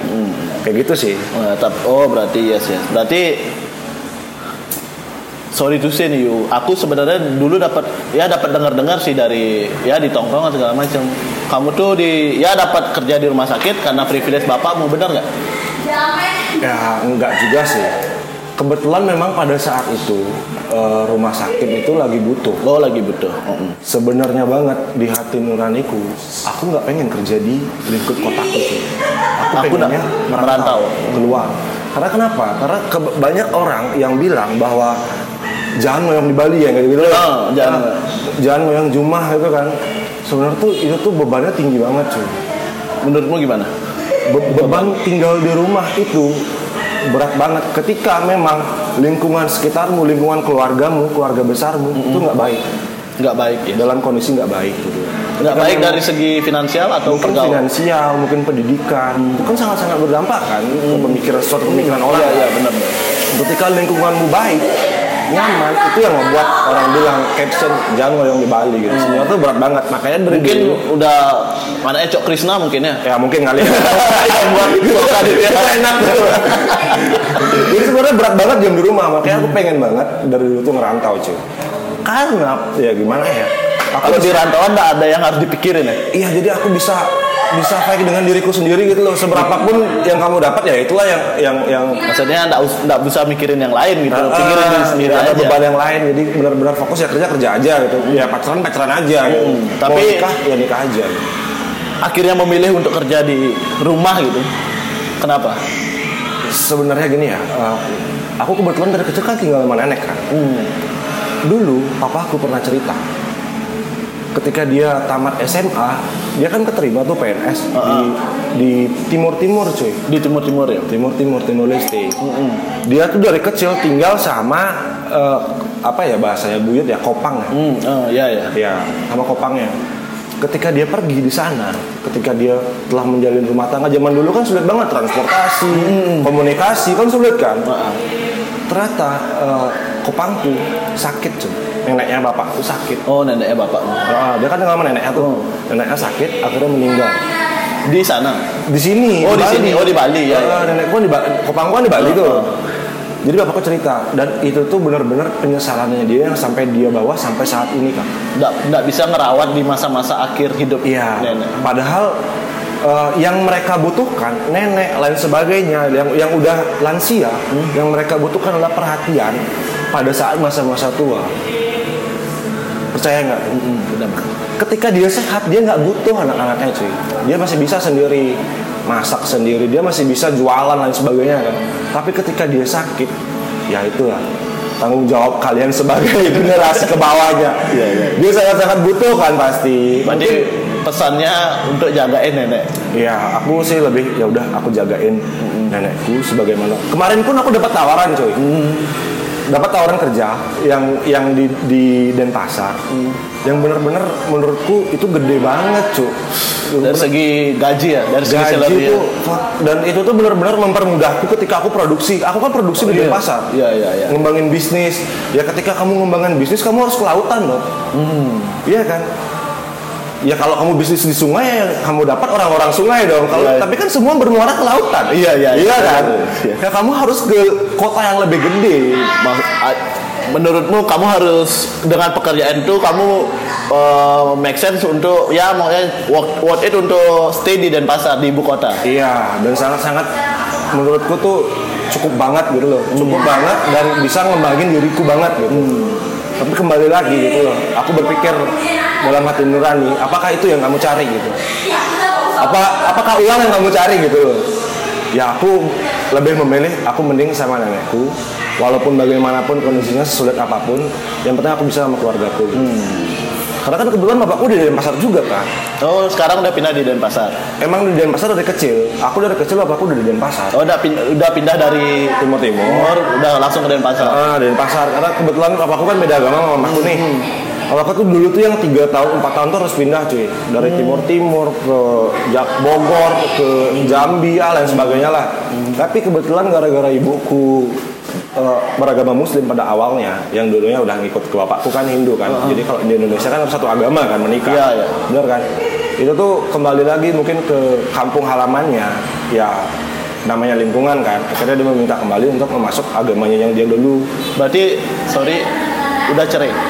nggak cerai mereka saling sama-sama mencintai cuma dipisahkan oleh agama ngerti gak? Tapi di status perkawinannya, nah ini yang sebenarnya aku juga nggak jelas ya dalam artian yang dulu mungkin di di, di kakak masih Hindu cuy maksudnya kamu masih satu kakak sama bapak ibumu? iya masih satu kakak karena kan belum nikah ya Ya, enggak maksudku, aku kira memang sudah pisah. Enggak, mereka masih. masih belum bercerai, masih kita masih berkomunikasi dengan baik, saling kunjung, misalnya kita yang ke Jambi atau mamaku yang ke sini gitu. Masih sering kunjung. Cuma sekarang posisinya eh, si ibu mualaf lagi. Iya, jadi Muslim. Jadi saudaraku juga ikut ke ibuku. Aku sendiri, aku saudara berempat kan. Aku sendiri ke Bali sama bapakku. Bapak, bapak, bapak. Ya, bapakku di Bali. Dia stay di Denpasar. Jadi yang aku mungkin dioper ke Singaraja agar lebih gampang lah ngapa-ngapainnya. Ya biar di rumah ada di Ya, ada orang kali ya, karena kan di Bali ya menyambut berayu segala Iya, macam iya. ya biar kelihatan lah keluarganya satu mungkin gitu ya. Eh, tapi pada zaman itu aku tuh istilah dititipkan ke nenekku gitu. Ngerti nggak? Padahal nenekku yang pada saat itu umurnya sembil- 89 tahun cuy. Ini nih sebenarnya aku yang dititipin nenek gitu loh ngerti nggak bukan aku yang dititip aku yang dititipin gitu Oh iya. ngerti nggak Maksudnya sebenarnya bapakmu nitipin nenek ke kamu. Kayak gitu jadi Seharusnya ya. Heeh, jadi gitu jadi bahasanya Bahasa, ya, ya. makanya yang benar-benar bebas banget lah zaman dulu tuh aku dari kecil bebas banget bebas Mungkin itu karena itu mungkin kesannya aku lihat dulu itu kamu bandel banget gitu. Iya, ya. karena nggak ada yang bisa ngebatasin aku cuy. Nenekku pun nggak bisa ngomong kan, karena dia ya udah tua. Gitu. Hmm, gitu. Iya, iya, sih. Aku baru tahu kalau ternyata kamu tinggalnya hanya nenek saja. Makanya story-storymu aku lihat juga ya sama neneknya sampai sebegitunya gitu loh, Mak. Ya, karena aku Kayak- sayang kali sama Hmm, beliau. Karena mungkin dari kecil ya sama. ya, jadi seakan dia orang tuaku gitu, bukan nenekku lagi. Gitu. Aku anggap dia sebagai ibu keduaku gitu. tapi apa ya? Nah, balik lagi ke, per- eh, ke pertanyaan utamanya lah. Apa tuh? merubah apa sih yang merubah Bayu dari dulu yang bandel banget sampai mindsetnya sam berubah 180 derajat sampai sekarang gitu loh. Ya mungkin eh, referensi dari film hmm, Patah Hati. Iya, sebenarnya Iya, benar-benar. Pelajaran yang berharga. Iya iya iya patah hati itu benar-benar membuat kalian berubah lah menurutku. Karena aku lihat dulu yuk, kamu tuh orangnya yang ya sangat bandel bisa aku bilang. Dulu tuh sangat bandel. Dibanding aku yang anak rumahan banget dulu yang ada orang tua nak boleh gini, nak boleh gitu segala macam gitu loh. Orang tua yang konservatif lah gitu loh. Bisa dibilang pada umumnya nak boleh Iya, keluar malam segala macam. Tapi si Bayu ini aku lihat nongkrong sana sini lah, Iya, ya mabuk-mabukan gitu segala macam ya kan. ya anak muda zaman ya Nah, biasa kan gitu loh. Pada zaman-zaman itu aku suka banget berkelahi cuy.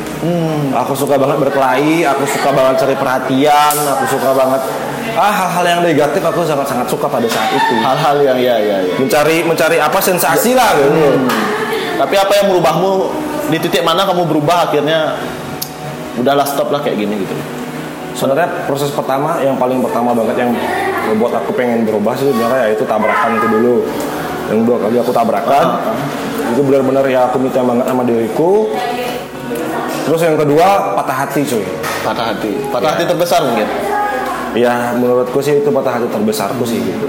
Pada zaman itu kan terus referensi film kali film dan sebagainya itu benar-benar yang membuat pola pikir kalian berubah pola pikirku berubah lagi Berarti, berarti kamu juga belajar sebenarnya kamu mengamini untuk belajar untuk dari dari film, dari YouTube mungkin ya. Karena aku juga seperti itu sekarang.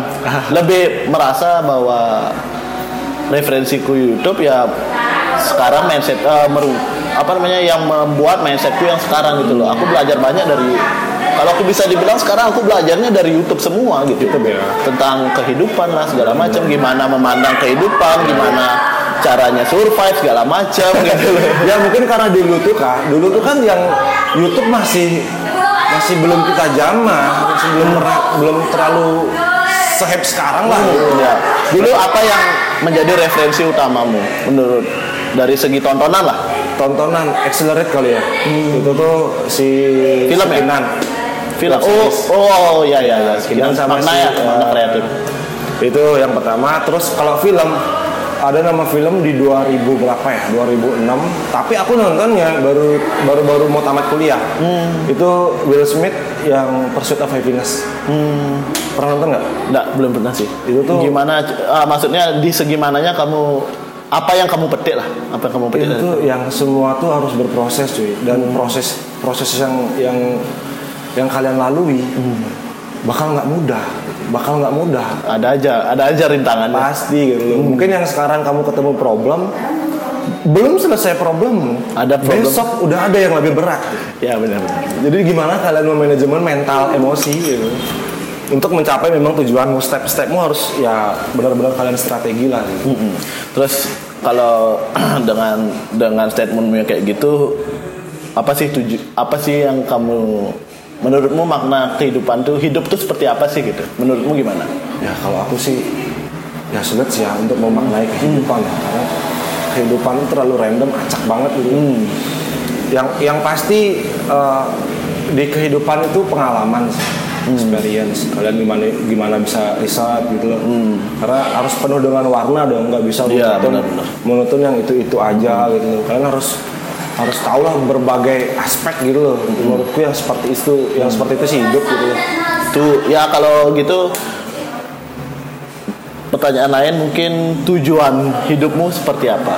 Ada udah ada cita-cita hidupmu akan berakhir di ya mungkin di masa tuamu akan seperti apa? Udah ada kebayang nggak? Pengennya seperti Iya, iya. apa? Ya kalau impianku sih kalau hidup ya, ya aku punya keluarga. Ya mudah-mudahan juga orang tuaku atau orang tua istriku masih ada. Aku bisa ngebahagiain mereka juga. Aku bisa bahagia dengan keluargaku. Terus yang ya ber- dibilang apa ya berkecukupan lah dalam artian yang kalau misalnya anak mau sekolah kita nggak berat kita bisa membiayai itu ketika mungkin istri pengen have fun jalan-jalan ya kita bisa biayai itu seperti itu aja sih sebenarnya simpelnya jadi yang nggak mungkin jadi sisi CEO itu lah kayak gitu sih nggak tahu sih mungkin jalannya kayak gitu iya, cuma benar. yang benar yang pasti aku bisa ngeluangin waktuku untuk keluargaku tapi nggak nggak berat dari segi finansial aja sih. Tapi udah ada ancang-ancang ya kalau misalnya besok be- udah punya anak nih, udah mu- mulai remaja, badalnya dibatasi nggak atau biarin aja? Eh, aku tuh sangat-sangat menunggu waktu itu cuy. Aku sangat-sangat menunggu kalau aku tuh udah punya anak nih. Yang udah gede. ya enggak. Yang aku bisa didik itu dari kecil gitu karena kan masa menerima dia informasi itu yang bagus kan kecil kan? Jadi yang melekat sampai gede banget kan? Aku tunggu-tunggu banget sih itu. Aku bakal bakal biarin anakku tuh yang benar-benar ngenikmatin masa remaja dia. Apa pun yang ya baik itu wanita atau pria kamu nikmatin masa remajamu ya cari pengalamanmu sebanyak mungkin Banyak. wah itulah. Sampai nanti akan kamu ketemu titik balik. Dalam artian yang kamu tetap harus mengedukasi anakmu seperti apa yang baik seperti apa yang tidak baik. Tapi jangan biarkan jangan batasi dia untuk terus bereksperimen. Hmm, benar sih. Karena karena kamu mungkin nggak ngerasain. Menurutku ya kalau kalau di sisi aku dengar ceritanya tadi kamu tuh udah ngerasain juga dikekang sama orang tua Ya. kan. Kalau bapakku tuh memang santai banget. Ya karena mungkin juga ndak tinggal serumah mungkin ya, ndak, Iya, ndak iya, setiap hari ketemu juga kan. Hmm. Kalau aku juga, aku sangat ngerasain itu orang tua yang sangat konservatif gitu loh. Yang setiap hari ketemu Ya, kan. setiap hari ketemu. Kalau bisa dibilang, ya aku jadinya nggak tahu apa yang pengen aku kerjakan gitu. Karena gini yuk, pekerjaanku yang sekarang, Hmm. Aku sudah didoktrin dari kelas 3 SMP aku ingat. Tiga Kamu- SMP, cuy. tiga SMP. Kena doktrin. Udah kena doktrin. Aku ingat ngobrol di teras rumah. Kamu nanti, kamu nanti besar. Eh, kamu nanti besar udah udah kerja kerjanya ya ini aja kerjanya udah enak gitu loh udah enak kerjanya aku nggak menyesali itu sebenarnya cuman menurutku waktu itu aku jadinya nggak nge-explore you sebenarnya itu Ya, kamu SMA tuh aku sudah berpikir bahwa aku tam eh, di kelas 3 SMP kan udah mau nyari SMA tuh kan. Waktu itu aku udah ya keterima di SMA lah. Tinggal masuk aja tinggal ujian SMA eh sudah su- selesai ujian mungkin tinggal ngambil ijazah langsung ospek segala macam kan aku sudah nggak kepikiran untuk mau jadi apa nanti sudah nggak bingung lagi kayak teman-teman udah nggak aku tidak punya fase un- bingung untuk mencari sekolah selanjutnya mau jadi apa Ya ya ya ya. Aku nggak bingung itu Yu sebenarnya. Karena udah dari kecil aku udah tahu aku mau jadi apa.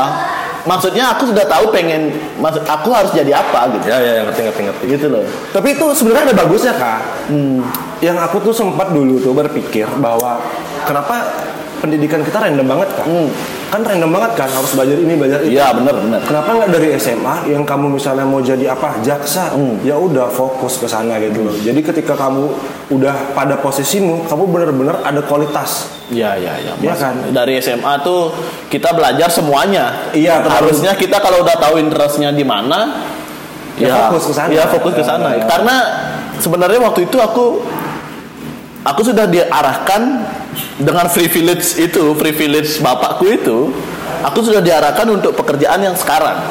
Tapi dari SMA seharusnya dengan pekerjaanku yang sekarang harusnya aku dulu kalau biar mantep banget aku dulu tuh masuk ke sekolah kejuruan yuk Kejuruan. harusnya iya, karena iya. ada materi eh, karena ada jurusan yang menjurus ke pekerjaanku yang sekarang itu. ya pekerjaanku sekarang tapi dulu entah kenapa aku juga nggak kepikiran untuk masuk ke sana aja gitu loh karena ya mungkin lingkunganku yang harus SMA yang ya kamu tahu sendiri lah kejuruan tuh nomor dua gitu loh ya kita, kita tahu sendiri lah Pada zaman itu ya. Pada jam- mungkin sekarang masih Eh, tergantung sih menurut. ya tergantung orangnya juga sih Eh, kejuruan tuh sebenarnya bagus juga gitu. Memang bagus. Memang dia memang mau ngembangin profesional profesi gitu. Bagus Ta- sih. Tapi stigma yang aku tangkap di masyarakat yuk, sekolah kejuruan itu lebih cenderung, mohon maaf nih, teman-teman yang dengar juga, lebih ke orang yang harus kerja habis SMA. Men- maksudku, sorry to say, eh, apa namanya, orang yang ekonominya keluarganya kurang Menengah kurang baik bawah, ya menengah iya. ke bawah gitu loh. Oh. Jadi anaknya dituntut untuk Cepat-cepat biar cepat kerja. bantu orang tuanya gitu loh. benar-benar. Karena stigmanya masih seperti itu aku tangkap di masyarakat gitu. Hmm. Jadinya teman-teman yang memang basicnya ya mungkin teknik ya, yang pada akhirnya kuliahnya teknik ya harusnya kamu ndak usah SMA dong gitu loh. Kejuruan dong. Iya harus STM kali ya, tinggi Iya, STM, iya, industrian gitu. lah, sebagainya. Tapi karena stigma masyarakat yang seperti itu, Ya ya ya. Iya kan untuk orang tuanya yang cukup Hmm. yang bisa membiayai sekolah di mana aja jadinya dia lebih milih yang oke untuk sekolah gitu loh. Oke untuk diperlihatkan di di sosial media mungkin segala Iya, macam iya. gitu. Aku punya adik nih kan, dia cerita aku punya adik sepupu nih. Mm. Adik sepupuku mau nyari SMA kemarin. Aku tanya kan, kamu mau nyari nyari jurusan apa gitu? Aku kan udah kepikiran ke SMA, IPA atau IPS atau apa gitu kan. Ternyata dia bilang, aku nggak mau nyari SMA, aku mau nyari SMK. Ih, emang mau nyari kerja apaan kan? Aku mau fokus di masak karena aku suka masak, cewek. Iya iya. Aku iya. suka masak. Benar-benar. Lah terus tamat SMK mau ngapain dong? Ya aku mau menekuni bidang pemasakanku lagi. gitu. Jadi dia udah udah ngerancangin strategi gitu loh. Jadi bukan bukan artian memang tamat SMK harus dituntut untuk kerja. Hmm. Enggak. Kadang-kadang memang ada beberapa orang yang udah memang strateginya dia Hmm. udah matang tapi dia dia jalanin step-stepnya Ya, tapi jarang ada ya jarang jarang ada orang yang sudah kepikiran dan disupport sama orang tuanya Ya, seperti itu. jarang, jarang. Karena itu loh, menurutku stigma masyarakat tentang kejuruan sekolah SMK itu ya seperti itu yuk gitu. cepat loh. kerja gitu aja ya Cepat kerja dan konotasinya lebih ke orang yang menengah ke bawah gitu loh. Iya, iya. Iya. apalagi cewek ya Apalagi cewek Ah. gitu loh. Cewek kan harus ya dokter gitu mungkin atau mungkin yang akuntansi yang yang mainstream mainstream gitu loh gitu. kebanyakan sih orang Bali ya, yang aku lihat ya tapi mungkin ada beberapa orang yang enggak seperti itu gitu kebanyakan orang Bali itu yang anak cewek nggak dikuliahin setinggi mungkin maksudnya nggak diberi pendidikan yang baik Karena dia kenapa pada akhirnya dia akan di rumah aja. Akan di, diambil orang lain Oh yes. Iya kan. Dan kenikmatan itu, maksudnya ketika dia diambil orang lain, ya dia sama keluarganya dong. nggak mungkin dia ngebantu kita sebagai keluarga di pihak cowok gitu ya, berarti kan? Iya iya iya. Kadang cuma ya udahlah sekedar sekedar sekolah aja. Padahal salah banget. Iya benar karena ya sekarang kan emansipasi wanita dari dulu juga Iya, sebenarnya kan. uh, uh. Eh, si si wanita ini juga punya cita-citanya juga. Iya dia punya hak pendidikan juga. Yes, benar juga gitu loh. Kasihan juga. yang, yang yang wanita yang biasanya nih kalau di Bali kan dia nggak dapat hak waris tuh biasanya. Iya, karena iya benar-benar. kan karena nggak ada hak waris ya sebenarnya di- dikasih dong pendidikan yang bagus pendidikan yang paling bagus dan lain sebagainya agar dia bisa survive agar dia punya harga diri di mata suaminya Benar. Iya kan? Agar dia tuh nggak yang diperbudak sama suaminya ketika suaminya kerja. Dia tuh di rumah. dia di rumah aja.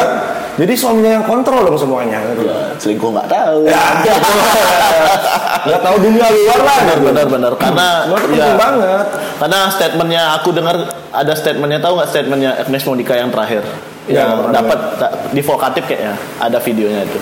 Bahwa kok kamu wan, eh, cewek ndak nikah ndak nikah? Pertanyaannya gitu-gitu mulu gitu loh. Ah. Agnes Monica bilang kenapa emangnya kalau wanita memang harus nikah aja ya? Memang tujuan akhir hidupnya nikah aja ya? Aku ndak pengen gitu. Aku jadi pengen jadi wanita yang ya selayaknya wanita yang Iya, iya. berkarir segala macam. Nikah ya nanti aja gitu loh sampai ketika ada- siap aja kali gitu ya. Ya waktu siap aja atau mungkin waktu udah ya pengen nikah gitu bukan karena tuntutan gitu loh.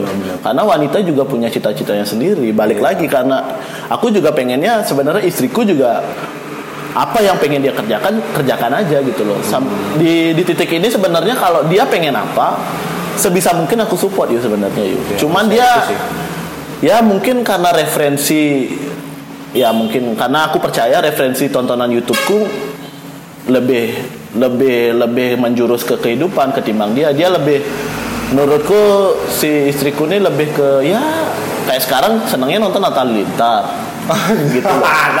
ya, iya, siap gitu loh. Tapi menurutku aku ndak ndak mungkin ndak nyalahin juga. Cuman menurutku untuk tahu apa yang dipengenin itu jadi ndak ada gitu loh. Belajarnya ndak dapat belajar gitu loh. Uh, mungkin mungkin yang mungkin yang istrimu suka kayak Atta Halilintar mungkin lebih ke kemewahan ya Lebih ke gini sih, lebih ke dia lebih ke sekarang kan lagi hype-nya sama Lebih ke hubungan relasi cinta-cintaan yang lagi hype itu dia senengnya. oh gitu. dia berarti suka berita-berita terkini lah gitu dia lebih seneng yang entertain banget Entertain, gitu. ah. Hmm, dia lebih seneng referensinya entertain banget, banget berbeda sama aku gitu Iya, loh. iya, Yang senengnya nonton ngobrol podcast gitu loh, yang yang benar-benar tahu perspektif orang-orang lain gitu loh. itu tuh sebenarnya eh, podcast ini yang kamu bikin Hmm. ini terketuk dari mana sih kok bisa Pengennya buat podcast yang Iya. konsepnya seperti ini. iya terketuk dari mana gitu Awal itu apakah sekedar memang dari referensi yang kamu tonton Hmm. apakah memang dari memang pure teman-teman dan lain sebagainya lah gitu? itu satu karena referensi yang aku tonton ya seperti ini. Hmm. Ya makna, makna, makna si Iya Floran juga kan podcastnya interview lah. interview oke oke Tapi aku combine sih sebenarnya kalau kalau dilihat dari referensi, aku- kalau dilihat di sisi referensi aku buat podcast ini, aku combine. Combine-nya gimana? Eh, aku combine dari makna yang cara cara nginterviewnya si Iyas, skillnya dia, skill jurnalismenya dia mengulik Ah, seseorang yang sampai dewa riset si Deddy Kobuser aja ke, ke wow gitu. Iya. Kamu kamu ke notice ya gitu loh. sampai gitu loh Deddy Kobuser. Iya, iya, iya, Orang kayak mata Najwa eh, si Najwa Siap Najwa. sampai terkesima lihat Kemampuan gimana- dia, kemampuan di sana. skillnya dia ngeriset seseorang yang hal-hal kecil dia bisa ke notice gitu loh. Hmm. Nah aku lihatnya dari caranya dia, da, combine-nya dari si Iyas ini, dan cara pembawaannya dia pengen Tapi basicnya sebenarnya dia apa sih jurnalis, komunikasi? jurnalis. Oh nggak tahu aku pendidikannya, cuma dia alumni Vice, Vice Indonesia yuk. Oh. Dia jurnalisme Vice. Ju- eh, ya kamu tahu sendiri lah Vice kontennya Hmm. Iya, iya, seperti iya, apa yang sangat wah tajam banget lah dari segi jurnalisme gitu loh. Dan basicnya si Yas ini eh, dia sebenarnya buat makna talks itu karena eh, dia awalnya Vice. Bapaknya sakit, yang harus dia jaga, yang harus dia rawat. Oke. Dia otomatis ya kalau kamu tahu sendiri kalau jurnalisme itu harus ke sana kemari, tidak di rumah gitu loh. Benar. Jadinya dia memutuskan untuk berhenti di Vice dan dia di rumah tapi dia akhirnya di rumah bosen Hmm. nggak ngapa-ngapain oh bosen ya akhirnya dia melam- mengajukan proposal ke makna kreatif si punyanya Kinan ya disetujui buat pot eh, gimana dia berpikir di- gimana di- aku di- aku caranya kerja tapi biar di rumah aja biar tidak banyak waktu kan kalau misalnya take podcast kan seminggu sekali Ya, gitu ya, gitu. dia berpikirnya itu jadilah sekarang makna podcast dengan basic ilmu jurnalismenya di belakang dengan sih. ilmu nguliknya wow Ya, banget skillnya udah ada. Iya, wow banget Sekarang gitu. siapa yang bisa ngelihat itu? gitu. terus combine-nya dari si Iyas ini sama si Uus sih sebenarnya. Terus. aku lihat aku nge- ngefans nih kalau bilang ngefans sih ya ngefans juga sih. Tapi lebih ke aku banyak belajar dari hidup berubah tangganya dia sebenarnya. Maksudnya dia kontennya dia tuh ya aku petiknya sih dari dia gimana caranya memandang rumah tangga gimana caranya dia uh, memandang si istrinya gimana apa namanya sikapnya dia segala macam. Tapi dari sisi kontennya aku aku ngambil dari sisi dia deep talknya Toknya. deep talknya. Nah jadilah si podcast dalam mobil ini karena aku aku pengen aku pengen juga tahu teman-teman kayak kamu yuk aku aku kenal kamu ya sekedar aja gitu loh kita ketemu di mana follow followan Instagram segala macam hanya sekedar itu aja kan Cuma lihat story-nya aja. aja sih kan padahal di sosial media tempat pamer gitu kita tahu itu aja Mau segimana aja cuma tempat pamer. Emang tempat pamer. Salah salah teman-teman kalau nyinyir "Ah, baru mobil baru dipamerin Iya, segala iya, macam. Ya memang Instagram tempat pamer, cuy gitu loh. Tapi sebenarnya Instagram itu tempat branding personal lu. Benar juga. Iya. Bisa dimanfaatkan seperti itu, tapi leb- kalau branding personalmu kan menurutku termasuk pamer juga. Pamer pamer apa yang kamu miliki kan misalnya eh, knowledge mau apa Iya. kan pamer juga di sana Benar, jatuhnya benar, benar. gitu loh apa yang kita pengen kasih tahu ke masyarakat ke teman-teman bahwa aku punya ini loh gitu Ya, kayak si kayak si Gopar ngomong kali ya yang Hmm. benar-benar yang itu tempat mau pamer tapi senorak apa kamu di sana? kadar noraknya aja Iya. berbeda. Kadar noraknya aja. Iya, iya, benar-benar. Dan aku dari podcast dalam mobil ini juga aku pengen tahu apa sih ya kayak kamu tadi itu loh interestmu itu loh. Apa sih pengalaman apa sih atau cerita apa yang membentuk dia sampai sekarang ini gitu loh. Iya, iya. Aku di podcast dalam mobil ini mungkin aku lebih ke personal. Kalau ada mungkin aku kesempatan sama artis mungkin ya, tapi kalau sebenarnya sih aku pengennya cita-citaku banget nih bisa ngetik podcast ini di dalam Alphardnya Gofar gitu. Dengan narasumber dia sendiri gitu loh. Sebenarnya sekali cita-citaku, cuma kan masih jauh untuk ke sana. Cuman aku lebih naruh di podcast dalam mobil ini lebih ke berbicara ya di top tentang personalnya si narasumber gitu loh. Aku pengen tahu apa sih masalah eh, permasalahan apa atau mungkin apa yang aku bisa petik dari hidup seseorang gitu loh. Karena karena aku percaya pengalaman itu tidak tidak harus dilakukan aja yuk. Iya. Cukup mendengarkan aja kita merasakan pengalaman yang teman kita yang kita ajak ngobrol itu lakuin misalnya kita ambil contoh dia pemakai sabu gitu. Anggaplah dia pemakai sabu. Dia cerita gimana memakai sabu. Menurutku aku nggak perlu pakai sabu dulu buat tahu gimana rasanya sabu. Iya, iya, benar, cukup dia cerita aja aku sudah tahu gimana rasanya pakai sabu gitu loh. Iya, iya, iya, bisa iya. dibilang seperti itu gitu. Tapi bisa aja dimanipulasi kan? ternyata makan sabu tuh mungkin dia benar-benar- persuasif mungkin ya. Eh, enak banget cuy. Ya misalnya gitu kan. Tapi kan ki- seharusnya kita juga punya riset lagi. riset ya. lagi gitu loh kalau misalnya itu kan mungkin di tongkrongan bicara seperti Iya, itu iya, ya. iya, iya. Kalau misalnya di talk gini nggak mungkin. Maksudnya dia pasti lebih nggak us. Menurutku orang-orang pecandu aku pengen juga ngobrol sebenarnya sama orang-orang bekas ya bekas pecandu Hmm. bekas maksudnya yang sudah hijrah yang itu Oh, bisa dibilang gimana sih gimana sih pengalamannya dia gitu loh karena menurutku titik baliknya lah gitu ya. titik baliknya mungkin kan apa karena habis ketangkap gimana pengalamannya gitu. Aku pengen juga ngobrol ya ini wadahnya gitu loh. Aku pengen buat wadah yang seperti itu yuk pengen punya wadah buat teman-teman juga siapa pun itu aku juga tekankan ke teman-teman siapa pun yang mau bercerita entah unek-unek apa karena ya gitu kalau kamu cerita ya pasti kamu lega. Pasti healing jadinya gitu loh. Walaupun walaupun nggak dapat solusi tapi memang Hmm, benar-benar lega. lebih- cukup cerita aja lega. Lega. Dan banyak juga yang sebenarnya kalau kamu tahu yuk teman-teman ada kok yang teman-teman circle kita ada kok yang pengen suicide gitu loh. Sebenarnya yuk. Karena dia mendem sendiri. Benar benar ya mungkin dengan dia cerita dia tahu oh, dia cerita dia lega. Iya. Karena dia nggak punya tempat bercerita dia keinginannya untuk suicide sangat besar gitu loh. Banyak Iya, yang iya, men-trigger segala macam gitu loh.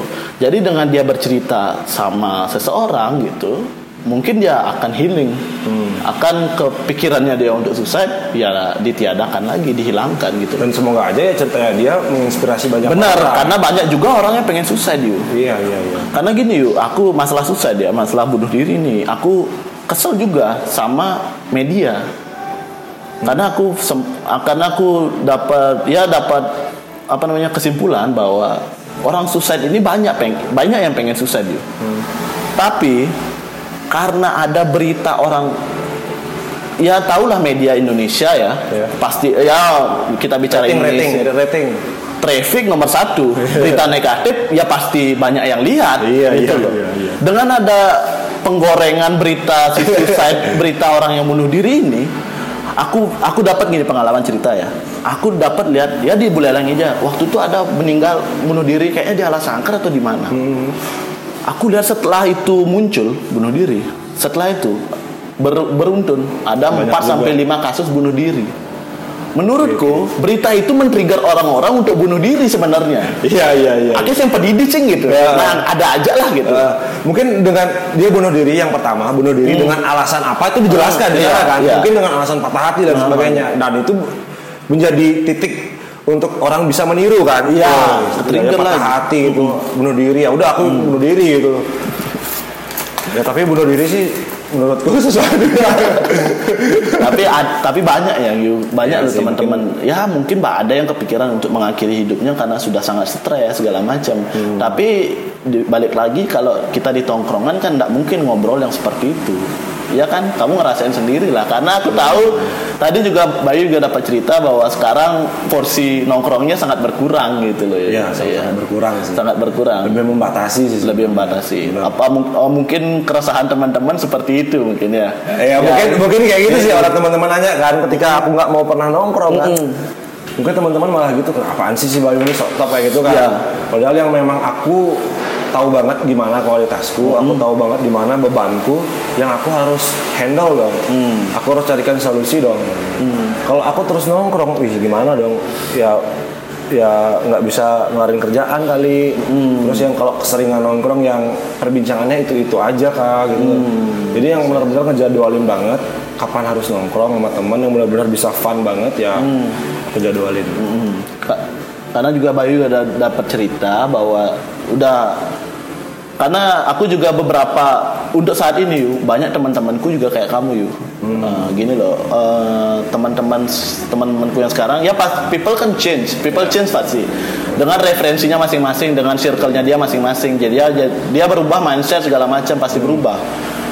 Dia ber teman-teman ada beberapa teman-teman teman-temanku juga mungkin kamu kenal juga dia berpikir bahwa aku nong aku sekarang untuk ngobrol untuk nongkrong nggak banget deh. Aku nggak pengen ngobrol yang bercandaan aja receh aja. Aku pengen ngobrol yang berbobot gitu loh. Aku pengen bahas aku ngobrol ya bahas suatu topik bahas suatu perspektif segala macam dia pengennya kayak gitu gitu loh. Dia udah membatasi banget untuk ngobrol eh nongkrong di warung bercanda-bercanda lucu-lucuan segala macam dia udah sangat membatasi itu gitu loh Ya, tapi sebenarnya kita perlu juga sama, sama bercandaan yang seperti itu. sebenarnya juga kita Iya. untuk refresh juga kan Iya benar, karena dari segi psikologis kita pun memang butuh fun kan sama teman-teman. Apalagi kita punya teman kan, kita punya teman dekat yang benar-benar kita bisa ajak cerita itu benernya Iya. enak banget kan. mungkin kita mungkin juga masih banyak bareng. temen yang masih jaim untuk me- memperlihatkan ke teman bahwa sebenarnya aku pengennya ngobrol yang kayak gini gitu loh. Iya, iya. Kan masih banyak teman-teman karena circle teman-temannya dia masih ya kayak dulu bertongkrongan yang bercanda-canda aja. frekuensinya Ya gitu mungkin karena juga gini yo menurutku yo ya orang kayak kamu yang sudah mulai mengurangi nongkrong karena ya pengennya ngobrolnya yang serius-serius ya enggak serius sih lebih ke lebih berbobot lah ya menurutku lebih berbobot ya pengen enggak ngobrol yang receh-receh lagi gitu kan Hmm, jadi yang benernya pulang tuh yang ada sesuatu yang kamu Ya. bisa pikirin gitu, Hmm, sesuatu bisa- bisa kamu petik gitu. Hmm, bisa dipetik Iya. pelajaran apa gitu loh. Tapi banyak teman-teman yang punya pikiran yang pengen kayak gitu tapi terhalang dengan circle pertemanan tongkrongannya dia yang masih bercanda dan kalau kamu ngobrol yang kayak gitu kamu dicengin gitu loh. Kamu tak- lebih takut dicengin gitu. Iya iya iya iya. Karena menurutku kayak gitu. Jadi ya teman-teman sebenarnya banyak kok teman-teman yang pengennya ngobrol serius sama seseorang gitu, ngobrol apa segala macam. Tapi ya terhalang gitu mungkin ya. Menurutku gitu loh. Bercanda-canda yang receh itu mungkin. Iya iya iya. ya tapi gitu juga teman-teman kan masih banyak yang apa sama mungkin ya kalau teman-temanku sih di pandanganku yang teman-teman circleku yang sekarang dia masih gitu loh ragu untuk cerita sesuatu gitu loh. Ragu untuk mencari aku sudah sekarang nih aku cerita sedikit rumahku tuh kan udah ya aku tinggal sendiri gitu. Sebebas apa pun kamu bisa datang sebenarnya. Jadi aku sudah membuat sekarang rumahku tuh aku posisi udah nggak bisa nongkrong lagi nih. Karena udah berkeluarga. Kalau aku nongkrong pun ya ada jamnya gitu Iya, karena iya. ada anak juga gitu loh. Jadi aku menempatkan rumahku tuh jadi tempat Nongkrongan. baru gitu. Jadi Dan tempat tempat bercerita teman-teman siapa yang mau cerita aku temenin gitu loh sebenarnya. Banyak juga udah mulai, cuman banyak juga yang masih ngapain sih ngobrol gitu mending have fun aja gitu loh. Masih ada yang kepikiran kayak gitu gitu loh. Karena ya mungkin bukannya belum sampai ya menurutku kalau di- dibilang belum sampai sih nggak mungkin masih jaim mungkin ya Iya mungkin aja sih. mungkin masih jaim untuk cerita yang hal-hal yang serius mungkin ya Iya. Mungkin ini juga mempengaruhi sih kak. Kayak yang bukan temanmu banget, tapi pengen cerita nggak mungkin dong langsung nyari nyari kamu gitu. ya tapi aku menempatkan aku buat wadah ini ya untuk yang kayak gitu Ya, sebenarnya sekarang aku gimana kamu nge-branding kalau kamu tuh orangnya benar-benar humble gitu loh, ngerti nggak? Gimana kamu nge-branding dirimu biar orang tuh mau masuk, ngerti nggak? ya itu ya aku masih pelajari. Aku juga tujuanku untuk ini sebenarnya yuk ya kalau dibilang public public speaking ya public speaking. Ilmu persuasif juga ilmu persuasif juga gitu Iya, loh. iya. belajarnya dari cara gimana sih memandang teman gimana sih memandang orang yang kayak gini? Kita harus bicaranya seperti apa Iya, iya, gitu loh. Biar dia mau untuk bercerita karena susah banget untuk ngulik cerita seseorang yang sangat dalam itu. Ah, ah, sangat sulit untuk tik mau nggak dia cerita? Nggak mau nggak dia cerita? Triggernya. trigger, trigger dia mau cerita tuh susah banget gitu loh. Ilmunya harus dapet gitu. Karena aku pengen dia apa podcast dalam mobilnya aku pengennya sih tempat bercerita teman-teman yang kayak gitu gitu. Aku dukung banget sih. Hmm. Karena ya gitu dari balik lagi kalau teman-teman pasti makin ke sini pasti pikirannya harus harusnya lebih dewasa dan interestnya mungkin apa namanya preferensi hidupnya mungkin ber- berkembang lah kan nggak udah nggak yang entertain entertain aja gitu loh pasti ada aja yang dipikirin gimana sih caranya jalanin hidup ini pasti ada aja gitu ya. jadi mungkin dengan wadah ini aku bisa menampung lah teman-teman yang pengen bercerita. lah ya. semoga teman-teman juga ada yang mau walaupun nggak kenal sama aku gitu loh. Nggak apa-apa gitu loh karena ya mu- cari teman baru lah gitu loh cara teman baru karena aku berpikir kamu setuju nggak kita semakin tua circle pertemananku semakin sempit pertemanan kita itu itu aja pasti Setuju. Iya bukan bukan pertemanan aja ya. Iya. Mungkin dalam daya kita untuk mencari eh, ilmu baru itu juga lebih sedikit kan. Iya. Percaya nggak? Mau belajar lagi itu tuh berat Susah, susah. Adaptasi pertama itu berat banget nggak? untuk kenal orang baru tuh emang sangat sulit. Iya, gitu. sangat sulit gitu loh. Makanya aku aku posisinya memang sangat sulit untuk ngobrol mulai obrolan sama orang baru terutama. Su- sangat sulit tapi aku pengen belajar juga. Iya, iya. jadi aku tahu apa yang ada di pikiran orang baru ini gitu loh. Karena aku percaya bahwa teman-teman yang baru orang semua orang punya masalahnya masing-masing dan punya perspektif yang bisa dan apa pengalaman hidupnya yang bisa kita petik juga gitu loh. Untuk untuk hidup kita sendiri gitu. Semakin banyak referensi kita semakin ba- semakin banyak yang kita pilih semakin banyak siapa tahu kita bisa menyalurkan referensi kita yang nggak kita kepake mungkin ya Iya, iya. untuk orang lain yang Digunakan orang lain. iya untuk menyalurkannya ke orang lain gitu, gitu sih terakhir lah yuk udah Ya. Ya udah sejam lebih nih. satu setengah jam Padahal. karena udah asik ngobrol nah pesan terakhir lah yuk untuk ya un- untuk untuk dirimu sendiri mungkin atau untuk teman-teman Ya, apa ya? gimana Ya kalau pesannya aku juga nggak punya pesan cuma yang eh, udah bak di masa mudamu gunakanlah masa mudamu memang untuk explore untuk mencari pengalaman-pengalaman baru. Terus jangan lupa juga kritis gitu. tetap kritis gitu. Walaupun jangan bersyukur mulu gitu loh. Ya aku bersyukur gitu. Enggak lah tetap kamu harus kritis dalam menjalani hal-hal dalam hidupmu. Jadi ya yang penting jalani dengan santai lah gitu aja sih. Lah jalani jalani dulu ya nggak usah Jangan- banyak jangan mengeluh pernah mungkin ya. takut juga. Ya, jangan pernah hal takut. baru kan penting banget sih. Itu aja sih kali ya nggak usah banyak mengeluh apalagi di sosial media. Jangan sih jangan Eh, ya, Tapi lebih- kamu pernah nggak gelisah dalam artian kayak gini? Banyak banget orang yang kritis di sosial media kan banyak banget. Aku pun ya mungkin teman mungkin orang lain kan. Banyak banget orang yang kritis tanpa ngasih solusi gitu loh. oh cuma komentar aja ya kritik aja tapi nggak ada solusinya. Ada juga yang pintar dia tuh kayak ngasih pendidikan aja gitu jadi yang seperti ini seperti ini seperti ini. Tapi dia nggak pernah eksekusi cuy. Oh teori banyak teori aja ya? Bacot doang. Nah, bacot doang ya? Ya eksekusi dong bantu dong orang Oh, orang iya, lain. iya. kayak gitu loh kalau yang seperti itu sih sebenarnya. Tapi ya menurutku karena referen- referensi kita masing-masing kan ya? Ya beda-beda sih. Beda-beda sih. Kita menurutku ya sekarang kita lihat di Facebook lah ya. Ba- banyakan banyakan bapak-bapak kan. Mama. mama aja. Mungkin dia mungkin karena referensinya beda mungkin belum teredukasi untuk bersosial media dengan baik dan benar. Komen sana sini seenaknya kan gitu. Ya mungkin gitu sih. Karena menurutku Facebook itu nggak baik untuk orang tua sih perasaanku ya gitulah karena orang tua tidak seperti itu. Sama bapakku juga cuy komen sana sini seenaknya gitu loh. Aku kadang-kadang aduh ngapain sih? gitu loh. Apalagi yang ngomentarin berita yang nggak jelas gitu loh. Iya, kemakan hoax tuh gampang Iya, banget orang hoax. Apalagi sekarang pandemi ini kan pasti dia parnoan segala Bener, macam gitu loh. Sangat disayangkan untuk penggunaan sosial media ini. gitu. ya paling gitu saja sih dari Iya, iya.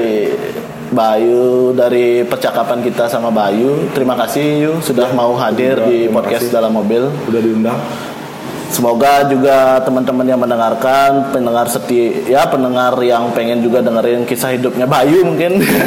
yang nggak penting Pasti ada yang bisa dipetik yuk karena mungkin ada yang relate juga Iya, teman-teman benar. yang mendengarkan. Semoga bermanfaat buat teman-teman, semoga berimpact positif buat teman-teman. Iya.